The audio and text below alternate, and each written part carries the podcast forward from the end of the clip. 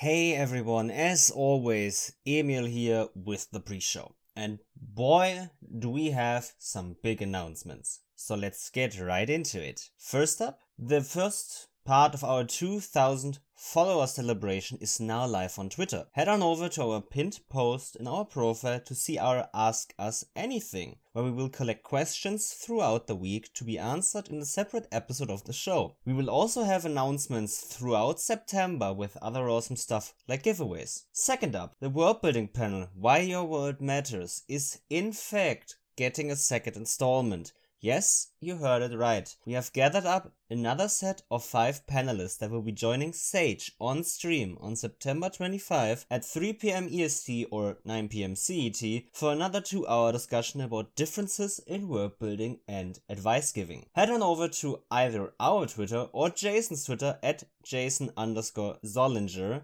for more information on that. With that, I don't think there's anything else for me to tell you but to ask you to leave us a nice review or throw us a follow on social media or the podcasting platform of your choice. And with that, enjoy episode 31 of Double DM, where we will dive deep into our prep process and why prep is so important.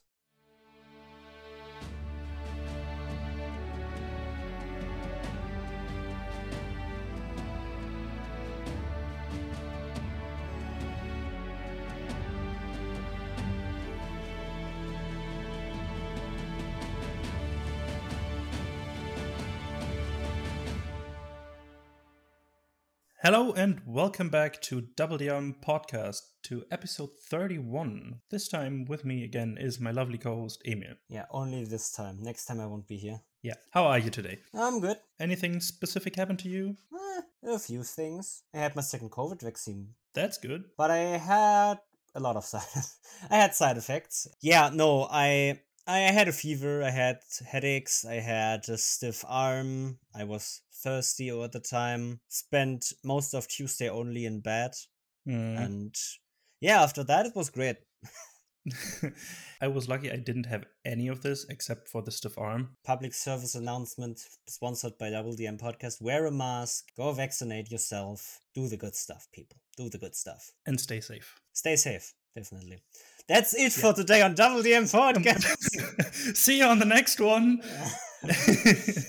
so I will just take this point. I I've had a, I have a session tomorrow. mm-hmm. Players are standing in a temple in an underground temple dungeon by some sort of snake admirers or snake guards or something. And they just entered a cultist or prayer room with a big statue in the middle holding a red glowing orb. And they sometimes see red glowing ghosts circling around this orb or trying to attack them. And they have made their reservations of what is going to happen and, and what's it supposed to do. What I didn't expect them was at the last session to say, hey, we're leaving now. O- okay. You go down into this dungeon for two days in game time, and then you just decide to leave. To not do anything, you just leave. I mean, that's the thing, right? They they didn't make that decision yet. They just said that it is an option to go back up without doing anything, which I would find as a DM weird because Yeah. why go down here if you don't are not gonna do anything? Yeah, de- definitely weird because usually if you throw something at your players, it doesn't really matter what they want to explore it in general most of the time. Yeah, mostly.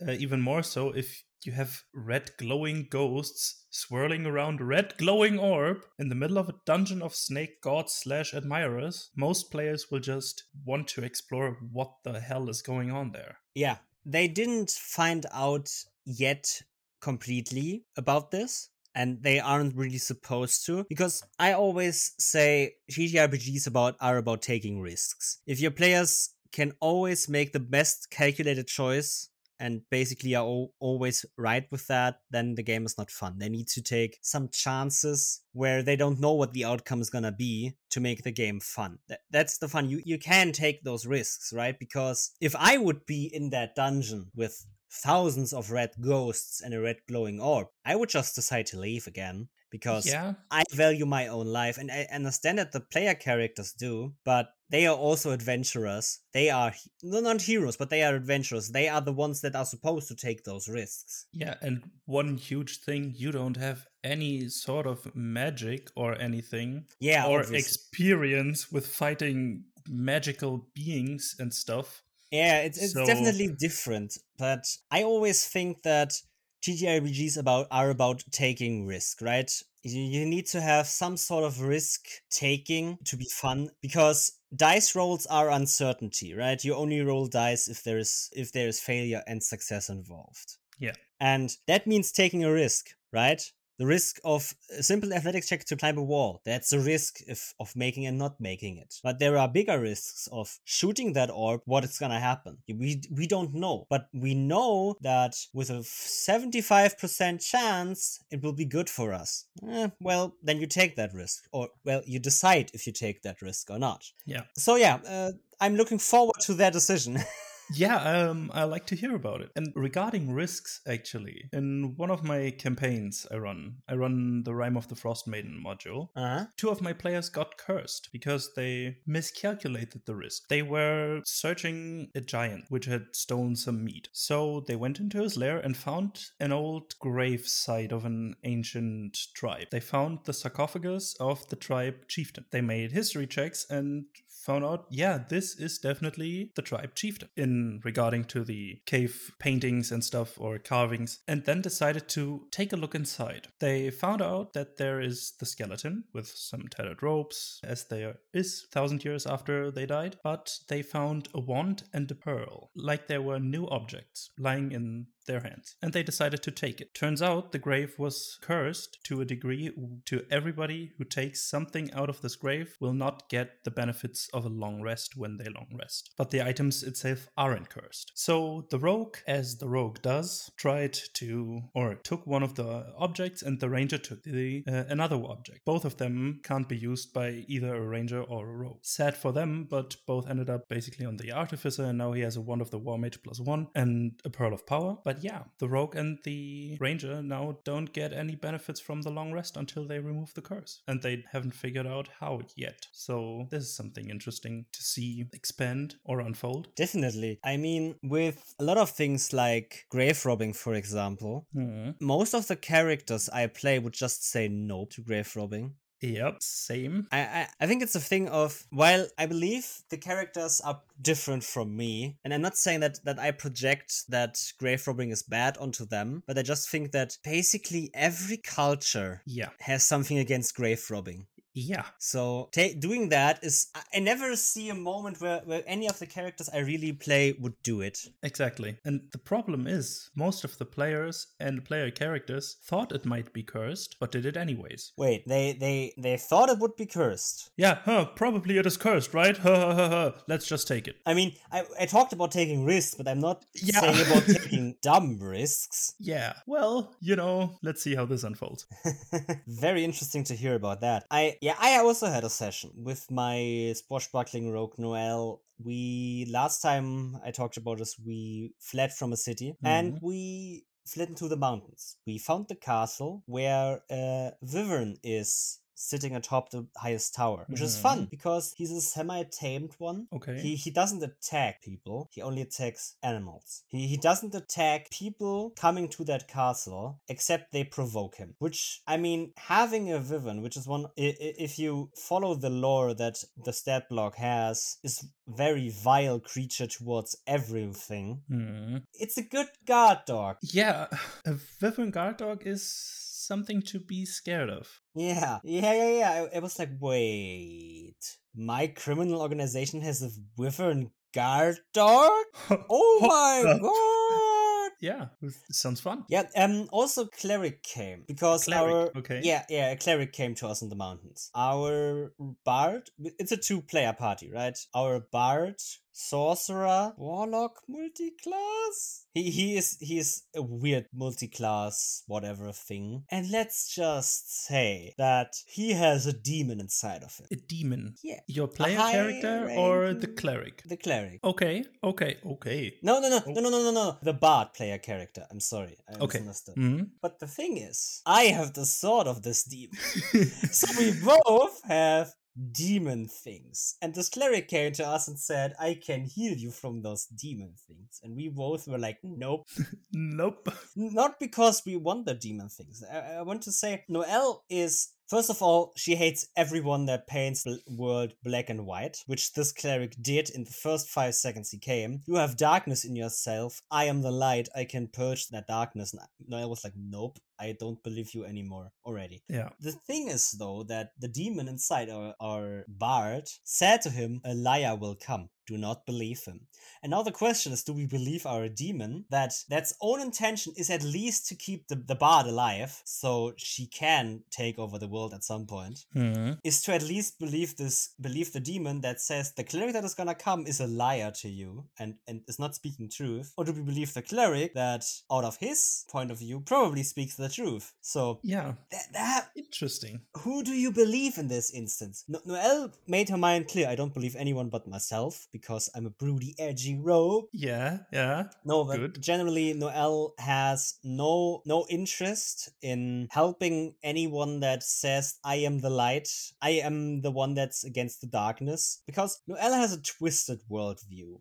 First of all, Noelle only sees the world as gray. Everyone is bad, everyone is good. But Yeah. the thing with Noelle is she doesn't see herself as good. She might act good, but she's evil in her sense. He, she's a monster. And someone telling her that they can destroy monsters for her just means I am better than you. And for a fact, she knows that most of the people that say that are just as bad as she is Hmm. making assumptions about someone else, saying someone is bad because they believe in something different. That is something Noelle goes quite hard against. So this cleric had like Noelle asked the cleric to prove that he is a good one. And a lot of the times Noelle does this is prove it to me, is her exactly knowing that there is no way for this person to prove it to her. She just wants to know how powerful they are. Mm-hmm. That that is Noelle. Like she said, okay, prove to me that you are actually a cleric of a goddess of light. So what the cleric did is cast Zone of Truth. Noelle steps in and I f- and I, I pass the charisma saving throw. I can still lie. And, and and Noelle is like, well, this doesn't prove anything. Just waved your hands around and the magic effect appeared. There's nothing magical about this. There's nothing powerful. He then said, I can ask my goddess a question for you. I asked the question as Noelle. I got an answer. And while I, as the player, totally understand and would accept that offer, Noelle didn't even care. For Noelle, that wasn't enough, right? This dude had no way of convincing Noelle that he's good through magical powers or godly powers, but rather only through saying that he wasn't right to say that he is the light and Noelle holds a darkness in her hands with the sword, because that is basically a deal breaker for Noelle. Someone painting the world black and white. At that point, he already lost any conversation he, he would have had with Noelle. There wouldn't Mhm. have been any way for him to, to get what he wanted out of her without having to fight her. Yeah, Noelle is fun.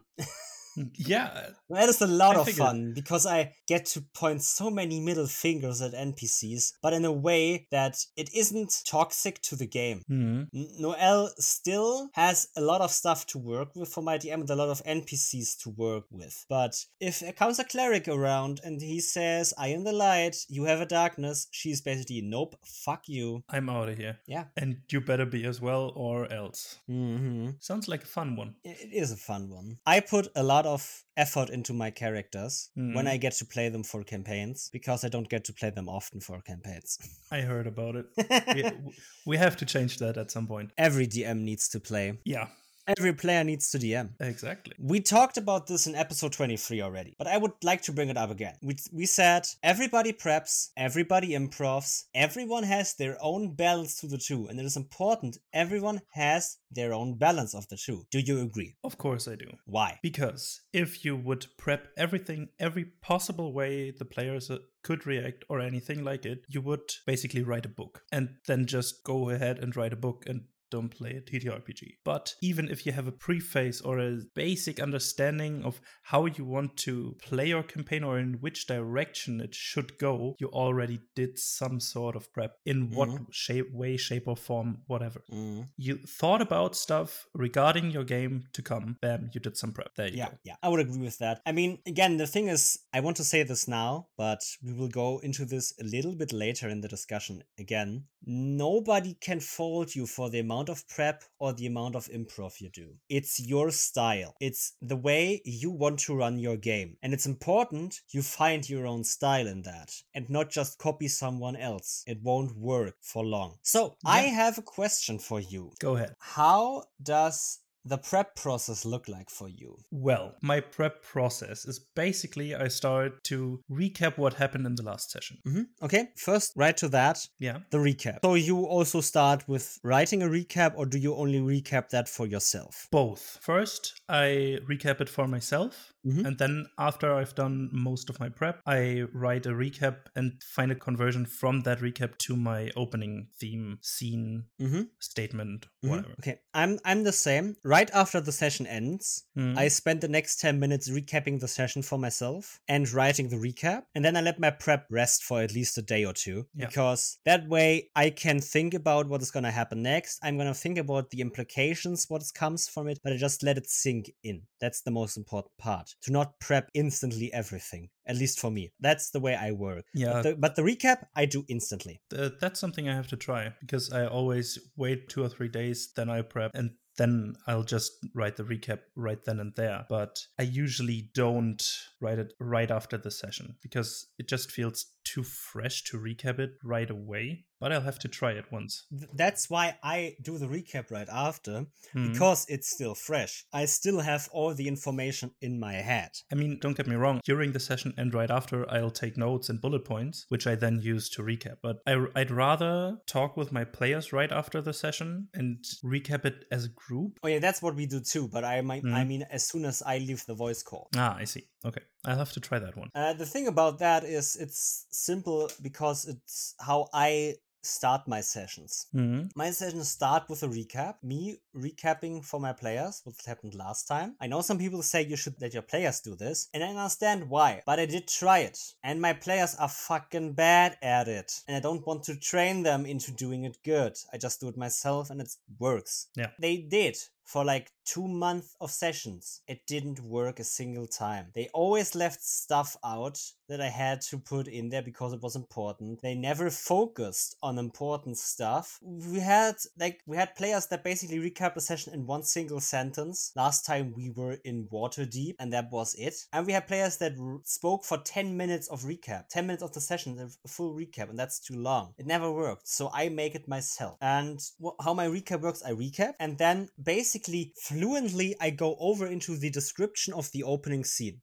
So, Mhm. for example, my players tomorrow we'll hear something along the lines of you've went to the dungeon, you've descended down into the halls, you found ancient statues, ancient rooms, ancient tools, a pool of lava, a pool of acid. You entered a room, a strange room, a statue in the middle atop a pyramid, holding a red glowing orb. That is where we left off last time, basically. Now, the next sentence would be, and as you stand in that room with the red glowing orb, you've seen the ghosts swirling around. You've known that you can't open the big stone doors that lead into this room.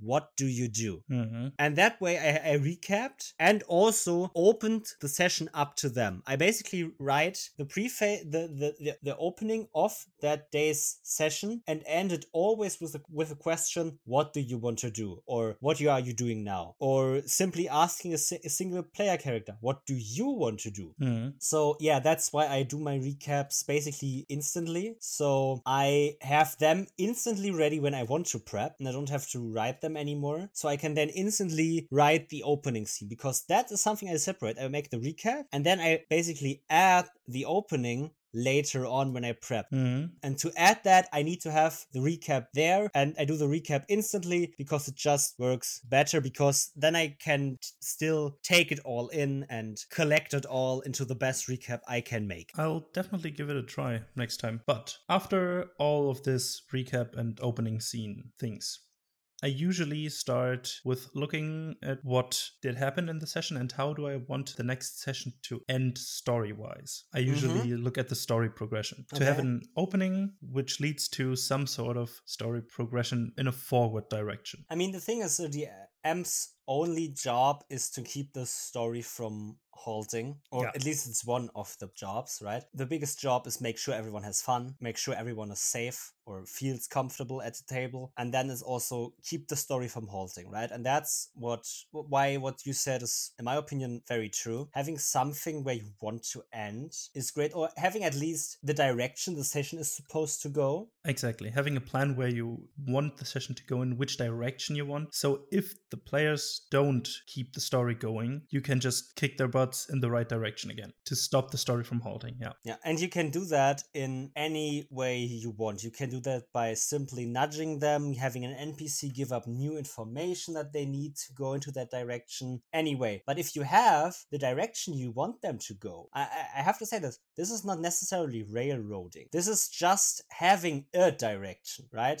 If Yeah. your players go a different direction and you basically force them to go a, a one way, that can, yeah, that we can talk about as railroading, but generally having a direction in your head is not railroading. Yeah. Or basically, you don't have a specific way in your head how they should get there, but you have a goal where they should end up. Mhm. And how they get there is basically their own. Again, it's just this thing of stop the game from halting. If the players don't know what to do, are just sitting there doing nothing, you as the DM have to step in and move them somewhere. And for that to do, you need to have some way of direction, some goal, some point of interest for them. If you don't have that prepared, you would have to se- end the session in that moment Mhm. and just say, We will meet next time. I will revisit this and rewrite this so you guys know what to do. If you have a plan, you know at least where to send them. And Yeah. that's the important part because nobody likes a game where they sit around the table for two hours doing nothing. And as we said, a DM's job is to make sure everyone is having fun. So yes, your job is also to ensure the game is not halting because I have never seen a game that is halted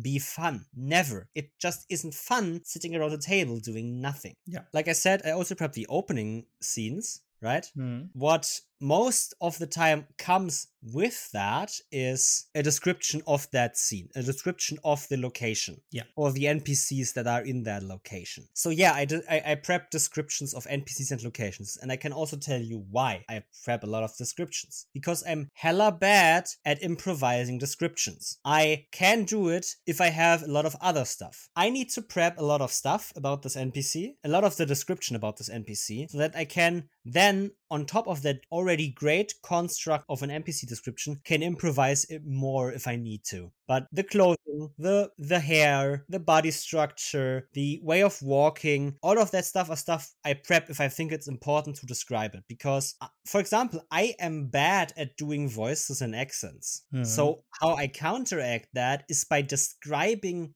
the way this NPC talks before Yeah. they talk. Like this NPC, he he speaks with a very low, muzzled voice through his beard, and then I I, I can I can do that, but I am hella bad at doing it consistently for NPCs Yeah, I and, feel and- that. and that way that is why i prep a lot of about around npcs to make them still feel immersive and real to the players because i can't do it through voices so i Mhm. prep it through descriptions and that is why i do a lot of descriptions of those so yeah i prep a lot of descriptions of locations and npcs because it makes it easier for me to convey the immersion that i want to give to my players with that Yeah. Again, I have my own style of prep. Someone else might find voices and accents very easily, so you might not have to do it this way, but you have to maybe prep something else where I don't even have to prep. That that's both of us have different styles, and the most important part is that we both agree that is fine. We can discuss our different ways, but we have different ways, and that's important. Yeah.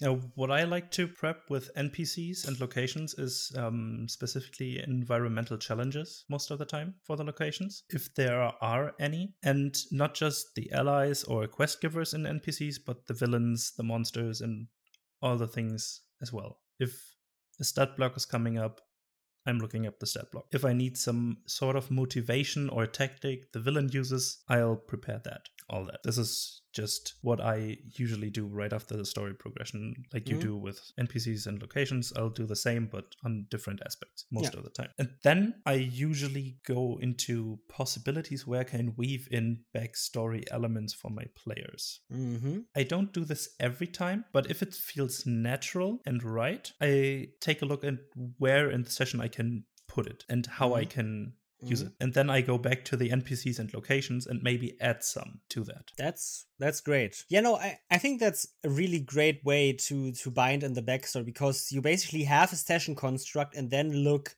how can I tie it to the players to make it even more engaging for them. And even if I don't find anything, I don't have to throw the whole session prep away because it was built on the single backstory element. Mhm. Okay, yeah, I, I can I, I can see that that's good. I, I might have to do that. When you are in a backstory arc anyways it is pretty easy to weave in backstory elements of course Yeah. but if you finished one and are back on the main plot then i'll start looking for opportunities where i can weave in other backstory elements as well Yeah. What I also like to do in prep is battle maps, Hmm, looking yeah. at the battlefield of a combat. And I can now tell you why. And I, I think we will go into this in, in our episode about combat part D or Yeah. du or whatever you, zwei, or whatever. Because we need to do part two of that one. We have so much more to so- talk about on that one. Home advantage is what I call it. If your Mhm. players walk walk along a path and some bandits come out of the bushes and attack them, the bandits prepared an ambush. But that does not mean that they just used the used cover to hide. They prepared the battlefield. Mhm. They might have laid traps in the bushes. So when the players walk there to hide, they might step into a bear trap. Maybe Yeah, there's a pit good. somewhere. Maybe there's a, a tripwire or something. That's the thing. I, I always look at the battlefield and decide how bo- how the side that I am playing, which is the monsters or the NPCs, are gonna behave on that field. Yeah. That also means do they know the battlefield? Like if you enter, like that's the thing with lair actions, for example. They are the best example of this. If you enter a Black Dragon's lair, it's their home advantage. They can use extra things in that lair because that lair is specifically made for them. They prepared it. Yeah. And I think this goes even further because as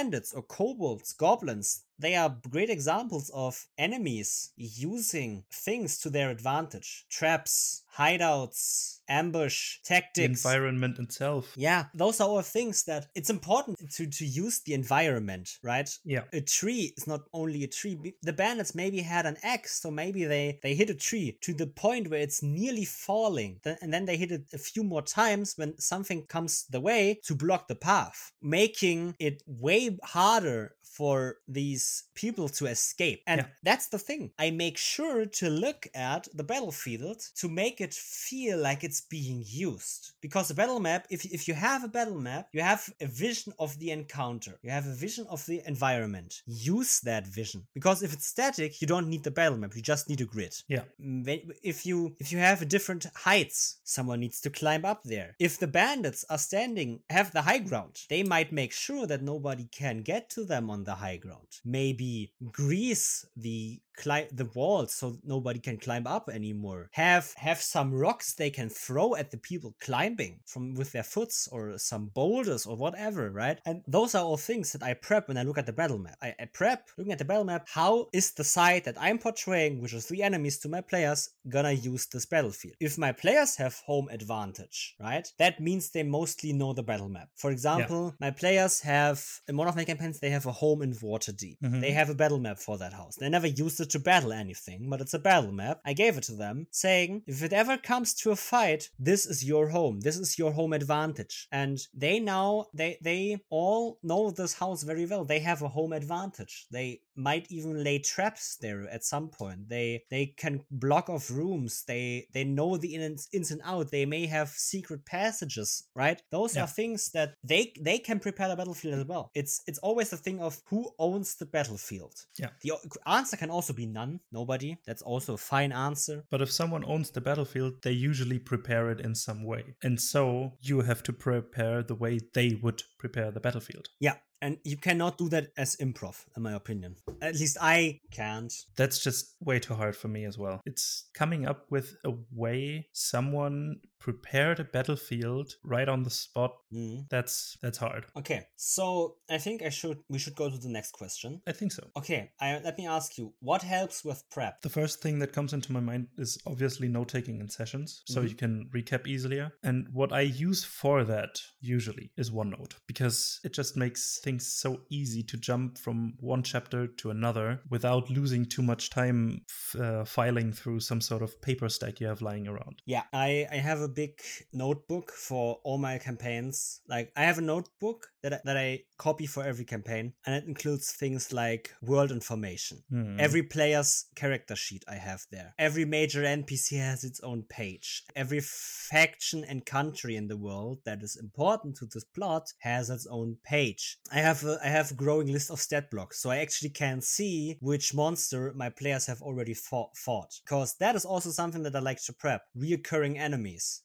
Hmm. but also enemies I'd never encountered. And I have that list so I can see what have they fought before, so I can prepare that. I also have a single note site page, note page for every session, starting with the recap and opening scene. And then it goes into whatever I need for that. Sometimes it's bullet points, sometimes it's tables, sometimes it's battle maps with stat blocks, sometimes it's just links to the NPCs they're gonna talk to and what the NPCs want and information and all that stuff. It varies wildly. But what OneNote does is give me the opportunity to do it for every single type of session I run. Yeah. I can do the prep however I want because it's basically a blank slate and I can do it every time. And like you said, it's so easy to basically link to another page and give you the opportunity to switch to that page very quickly. For example, to an NPC, scroll through there and see, okay, this NPC has a flaw. That flaw is being way too arrogant for their own good.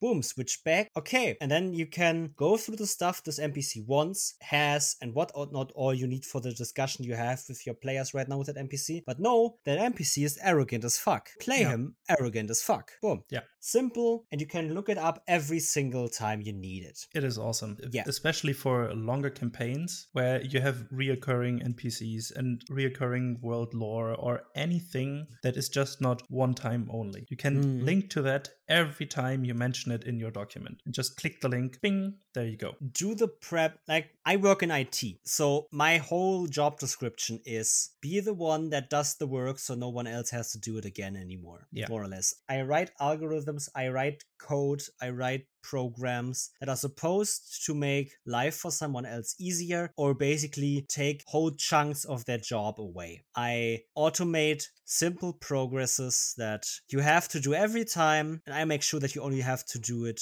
and that i have to do it one time way harder than it's supposed to be but then it's for the rest of eternity way easier than it's supposed to be. Like this you you make the prep you prep that npc once and then you basically just link to that page and never have to prep the npc again. Basically just add to it. Very simple. Very easy. Yeah, and that's one reason why we usually or why we prep in general as well. Yeah. It helps you run the game more comfortably. Yeah, I would agree with that. Like I said, in the beginning, everyone has their comfort zone. It's important to remember this does not mean, however, that you should not take steps out of that comfort zone, but only now comes the weird paradox there if you feel comfortable with taking that step. Yeah, you sometimes have to push your boundaries a bit, Mm. but not too much that it feels unnatural to you. Yeah, yeah. That's the thing, right? As a DM, and this is why we have this podcast, I always want to improve. I never want to stop improving. What that means, however, is doing stuff that I might not enjoy the first time, or the second time, or the third time, but gradually doing it and doing it often will make sure that I'm getting good at it.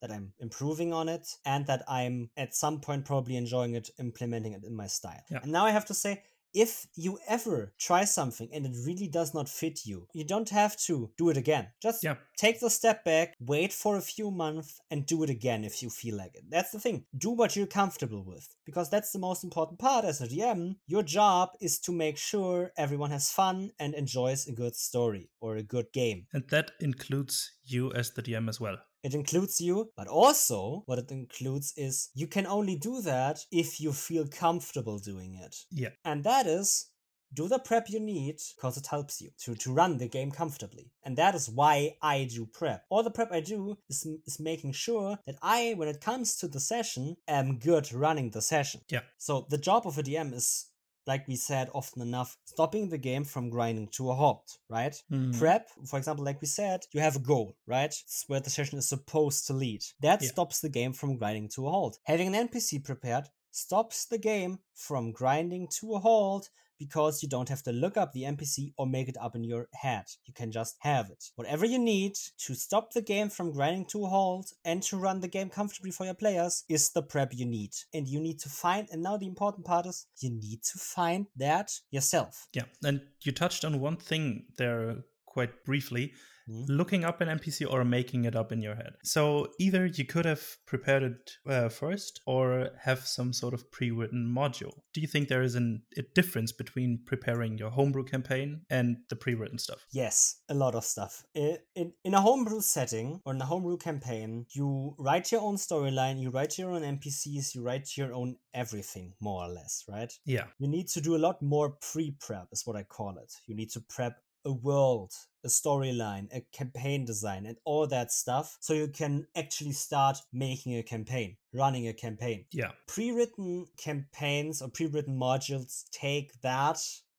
more or less away from you, but in a different way. Yeah, you still have to do all the prep stuff. We or you don't have to, but we usually do all the uh, prep stuff we discussed earlier, but in a different way when we prepare pre-written modules and our homebrew setting. Mhm. I mean, the thing is, when you have a module, I, I expect a good module to basically have all the information I need to run the game. Yeah. So I need to read that. In a pre written module, you have chapters, for example. You need to read those chapters. In a homebrew setting, you would need to write that chapter, which is arguably more work, yes, but it also gives you way more creative freedom, in my opinion. It is a little or a lot more flexible in many ways if you Yeah. write it yourself. Again, the thing is, whatever you're comfortable with, go with that. Nobody should shame you for running pre written modules or a homebrew game. Nobody can, nobody should. Exactly. Now, I want to ask you something. Okay. We talked a lot about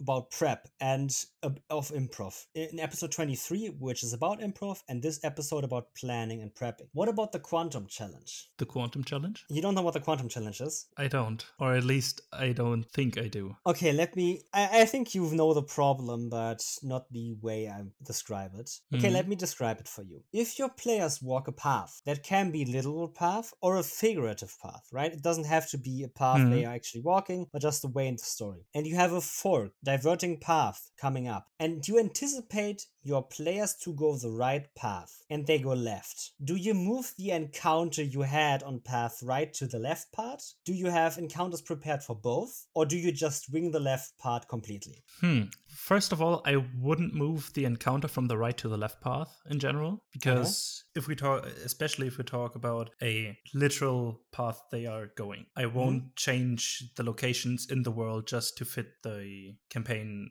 Mhm. or the way the players decided to go. Mhm. I usually have some sort of small idea of an encounter which I can put there on the left path. In general, I don't have an encounter in the same detail prepared. Mhm. But what I do in this situation is when they get closer to that encounter, I'll stop right before that and then prepare this one instead. If it is in a in the start of a session, it is a little harder to do, but Mhm. winging it can sometimes be the way for me. It depends on the setting. For me, it's uh, very simple actually. Mhm. Do whatever you want to do in that moment, because Yeah. that is quantum. Yeah, I have been asked this question several times, and I always answered the same. Do whatever you want to do in that moment, because that is how quantum physics, right? This is where the quantum comes from. yeah, Just do whatever the fuck you want. Nobody's gonna know. yeah. Just be like Homelander.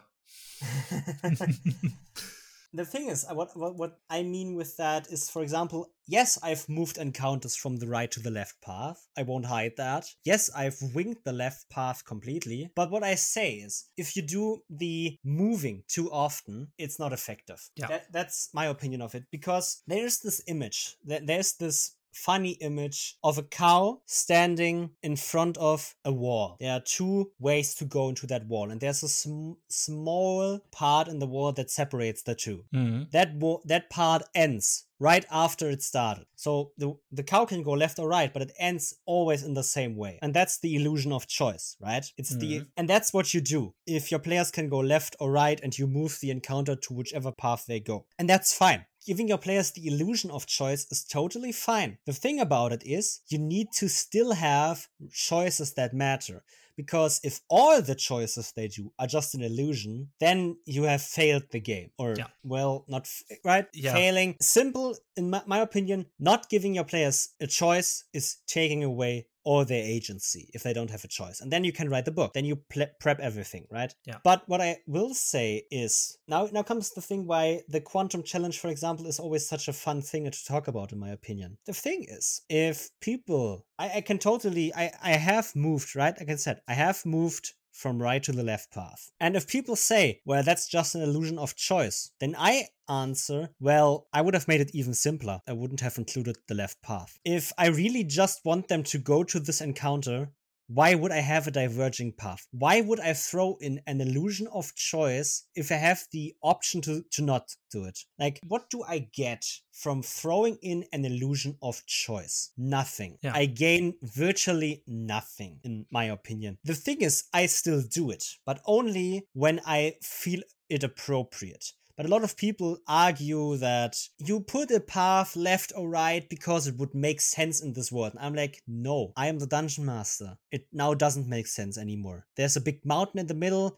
You have to go the right path and need to take a way around this mountain to go left where you want to go. Boom, the players are we again on the right path. Haha. And right Th- that's Yeah. the thing i i don't understand why people like again I, it's totally fine to move that encounter if you think that having the left path or the right path lead to two different ways. And moving a combat encounter, for example, or a single story encounter from right to left is okay. But the path choice should still matter in some way. Definitely.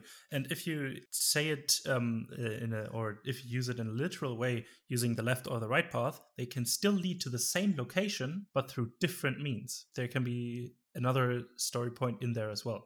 You can explore different story points along the way while going to the same location. Uh, yeah, that's basically it for me. I, I just hate people. Like, again, I can only say this often enough. Moving that encounter is fine. Yeah. But saying that's just an illusion of choice and therefore not good is wrong. Because if it would be an illusion of choice, I wouldn't have included the left path. But I believe that moving a story encounter from the right to the left path that is story important, while the the choice of going left still changes the story, but they will still get the information on the left path, then it's fine. Then then yes, move it all the time. But not do not move it and basically have the choice not matter. Yeah. The choice doesn't have to matter for the literal thing you have. For, for for the encounter you move that doesn't have to matter right but it should have some impact later on Definitely.